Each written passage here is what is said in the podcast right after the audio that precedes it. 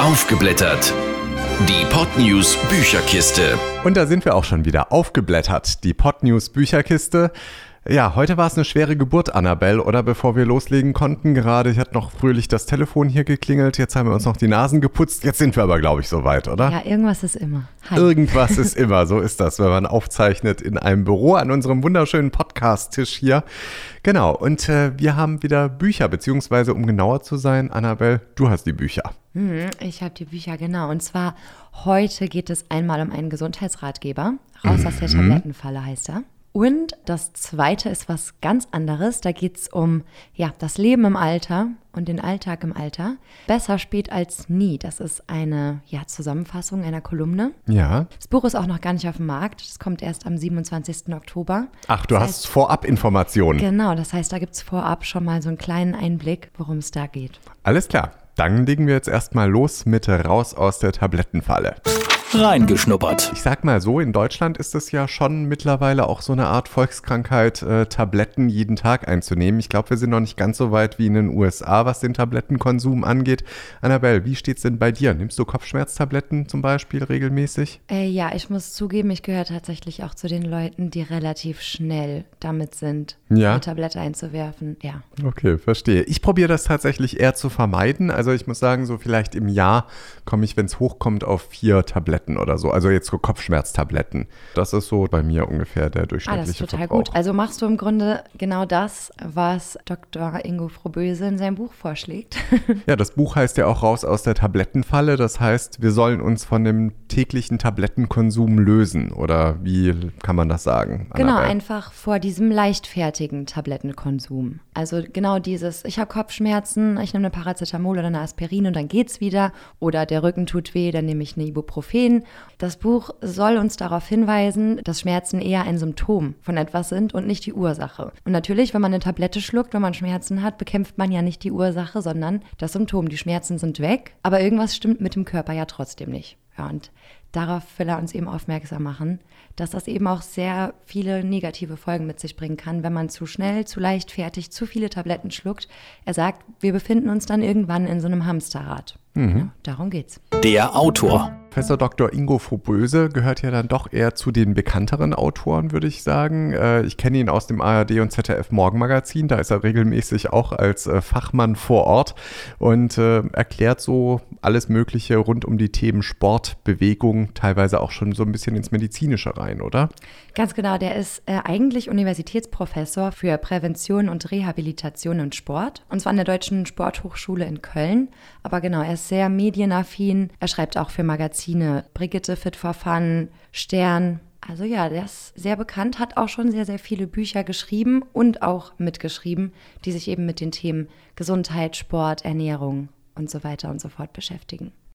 Das Buch. Ja, Annabelle, was sagt denn Professor Dr. Ingo Froböse? Was sind denn so die meisten Geschichten, wo wir uns tatsächlich einfach mal eine Tablette gönnen, so im Tagesverlauf? Ja, genau, die Sachen, die ich eben schon kurz angesprochen habe, eben Kopfschmerzen, Rückenschmerzen. Was er auch sagt, was die neue Volkskrankheit ist, Bluthochdruck. Ja. Zu hohe Cholesterinwerte. Aber bei Bluthochdruck bekomme ich doch Tabletten auch verschrieben, oder? Da muss ich die doch eigentlich nehmen, oder? Ja, das stimmt schon, aber er will eben darauf hinweisen, dass Bluthochdruck ja nicht einfach von ungefähr kommt. Er führt zum Beispiel aus, Blutdruckschwankungen sind in einem gewissen Maße normal. Und er weist eben auch darauf hin, dass auch viele Ärzte viel zu schnell Medikamente verschreiben, um Dinge in den Griff zu kriegen, die vielleicht durch andere Dinge wie Änderungen im Alltag, bei der Ernährung, bei Bewegung und so weiter und so fort besser in den Griff bekommen zu sind. Er führt zum Beispiel auch eine interessante Studie an. Es gab eine EU-Studie mit ein paar tausend Patienten und ein paar hundert Ärzten. Und das Ziel war herauszufinden,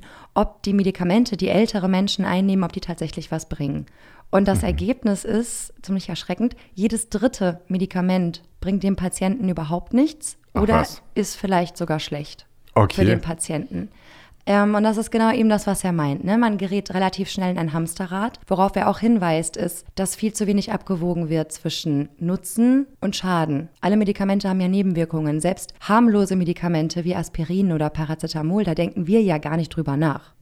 Dass das Klar. Ja, ist man, glaube ich, auch so ein bisschen gewohnt, weil es macht jeder. oder machen viele praktisch, die da irgendwelche Tabletten einfach einschmeißen, egal um was es geht, einfach nur, um eben sozusagen wieder schmerzfrei durch den Tag zu kommen. Ja, und darauf will er eben hinaus. Okay, also das heißt, er verteufelt Medikamente komplett oder wie kann man sich das vorstellen? Nee, so ist das gar nicht. Also er ist ja, wie gesagt, auch Wissenschaftler und alles ist wissenschaftlich fundiert, was in dem Buch steht. Er sagt natürlich nicht, dass man auf lebenswichtige Medikamente verzichten sollte. Er möchte einfach nur so einen Denkanstoß geben für den Alltag, für kleine Zipperlein, wie gesagt, für Schmerzen. Und zeigt er da auch irgendwelche Alternativen auf? Was mache ich anstatt dessen? Ja, auf jeden Fall. Sogar sehr viele. Er beschäftigt sich auch mit sehr vielen einzelnen Krankheiten und geht das wirklich von Grund auf an. Woher kommt's? Was kann man machen? Wir hören mal kurz rein, was er dazu sagt. Oh, unser eigener Lebensstil kann es negativ und positiv beeinflussen. Wir wissen mittlerweile, dass die Gene zum Beispiel nur noch 8-10% überhaupt Einfluss auf unsere Gesundheit haben. Alles andere ist Lebensstil. Und 70% unserer Erkrankungen sind lebensstilbedingte. Nehmen wir mal das Thema Zucker, nehmen wir mal das Thema Fett, nehmen wir mal das Thema Übergewicht, Cholesterin, nehmen wir mal das Thema Bluthochdruck. All das sind alles lebensstilbedingte Erkrankungen. Quasi 70-80% unserer Erkrankungen und Probleme können wir selber beeinflussen.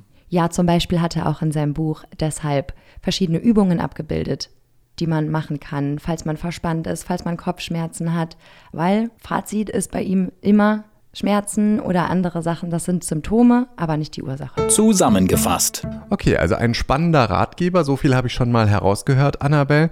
Wenn du das jetzt nochmal zusammenfassen müsstest, für wen ist denn das Buch am besten geeignet? Ja, ich glaube, er richtet sich genau an solche Leute wie mich, die eben sehr schnell damit sind, sich Tabletten einzuwerfen, falls mal irgendwas ist. Er will uns eben darauf aufmerksam machen, dass jede Tablette, egal wie harmlos wir denken, dass sie ist, Auswirkungen auf unseren Körper hat. Und die sind meistens nicht ohne.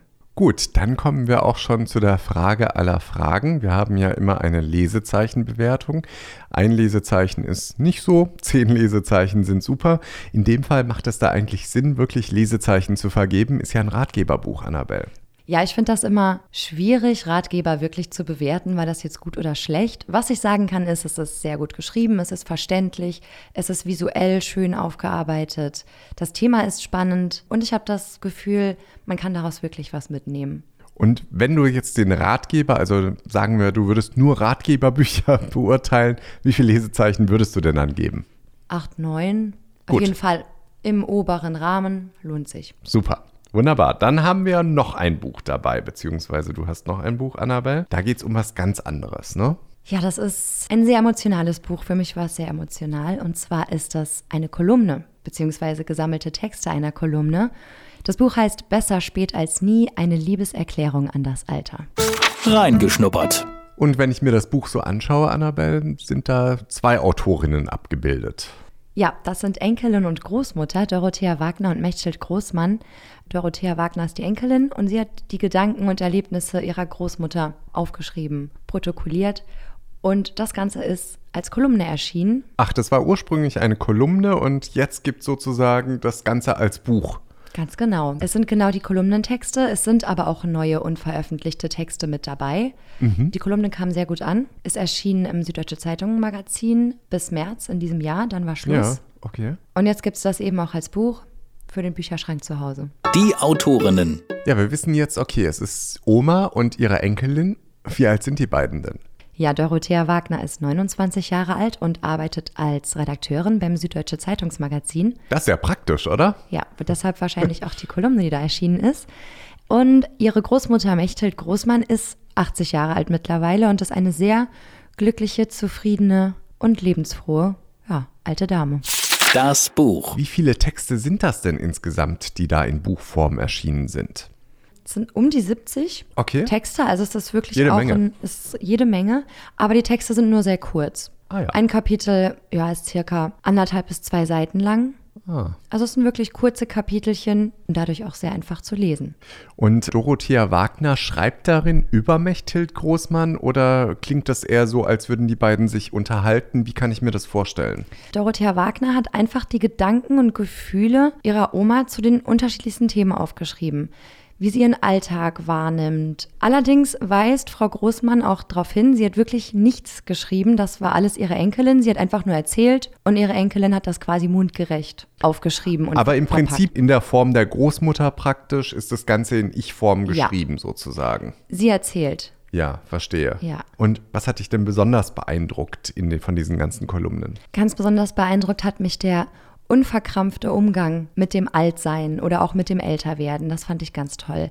In den verschiedenen Geschichten beschreibt sie wirklich so ziemlich jeden Lebensaspekt, den es so gibt. Von der Schönheitspflege im Alter, über Dating im Alter, Reisen, aber auch emotionale Themen wie Tod des Partners. Ihr Mann ist vor einigen Jahren zum Beispiel gestorben, okay. Sie musste ihn vorher jahrelang pflegen.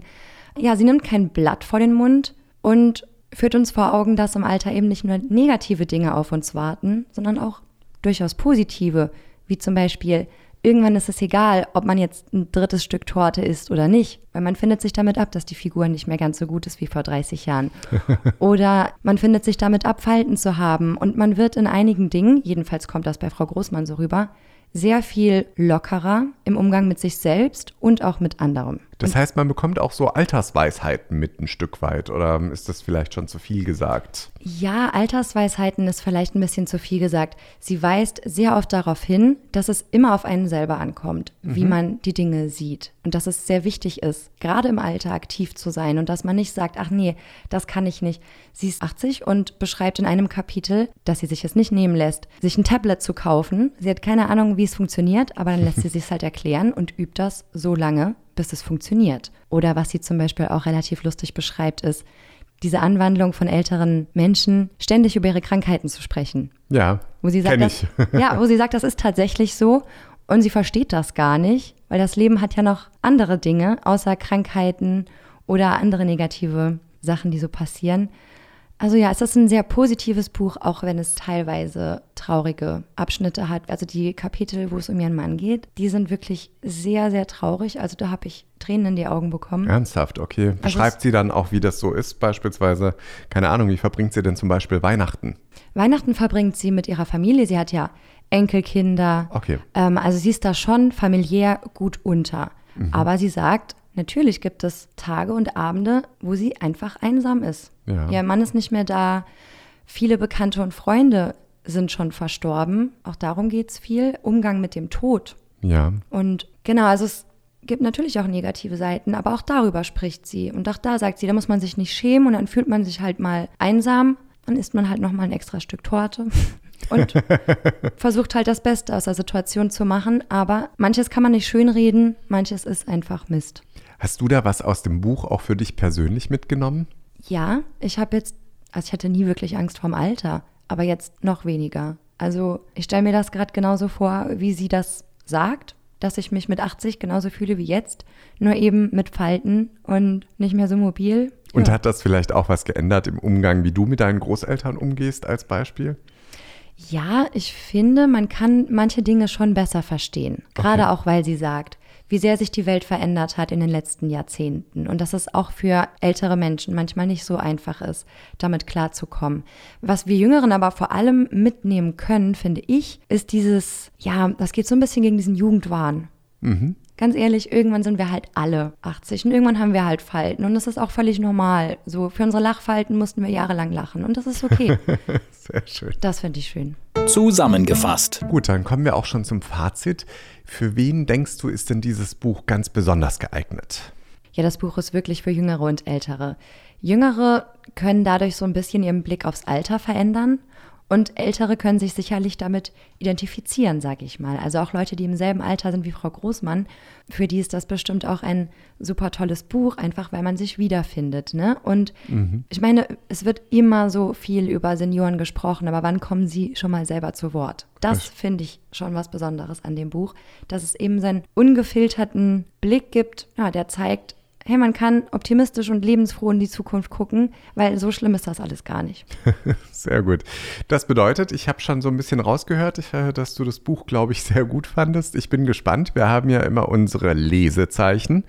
Ein Lesezeichen ist eher mies, 10 sind sehr gut. Annabelle, die Frage aller Fragen, wie viel Lesezeichen bekommt besser spät als nie? Ich vergebe 10 Lesezeichen einfach. 10 Lesezeichen, wow. Ja. Es ist wirklich Rekord. Also es bringt wirklich jedem was. Man kann es zwischendurch lesen, da es ja jetzt nicht besonders schwierig ist oder man nicht besonders viel darüber nachdenken muss. Dennoch muss man an einigen Stellen doch darüber nachdenken, weil es einen sehr mitnimmt und man sich ja über manche Aspekte, auch wie man selber die Dinge sieht, Gedanken macht. Ja, sehr empfehlenswert und wie gesagt, alleine schon, weil endlich mal eine Seniorin selbst zu Wort kommt. Und es wird so viel über alte Menschen gesprochen, aber sie reden nie selber. Allein schon deshalb 3 Sonderpunkte oder so. Ein sehr bereicherndes Buch. Sehr schön. Das ist doch ein gutes Schlusswort zum heutigen Tage. Die Zeit ist schon wieder vorbei, Annabelle. Wir sagen wieder Tschüss für heute. Es war mir eine Ehre, hat wieder großen Spaß gemacht und ich glaube, du hast auch schon wieder was auf dem Tisch fürs nächste Mal, ne? Ja, das nächste Mal habe ich zum einen so ein richtig schönes Buch zum Wohlfühlen dabei. So eine Mischung aus Ratgeber, Selbsthilfebuch und schöner Geschichte. Oha, klingt ja nach einer interessanten Mischung. Und bei dem zweiten Buch geht es um die Digitalisierung und ja, die Gefahren, die damit verbunden sind. Für die Weltwirtschaft, für den Weltfrieden. Es ist wirklich sehr umfassend. Auch ein spannender Stoff. Das gibt's das nächste Mal. Alles klar. Gut, ich glaube, ich lese jetzt ein bisschen rein in Besser spät als nie. Kann ich dir empfehlen. Dankeschön. Vielen Dank, Annabelle. Und wir hören uns dann wieder in 2 Wochen. Ganz genau. Tschüss. Tschüss. Aufgeblättert. Die Podnews Bücherkiste. Jeden zweiten Mittwoch neu. Alle Folgen und weitere Podcasts auf podnews.de. Mehr fürs Ohr.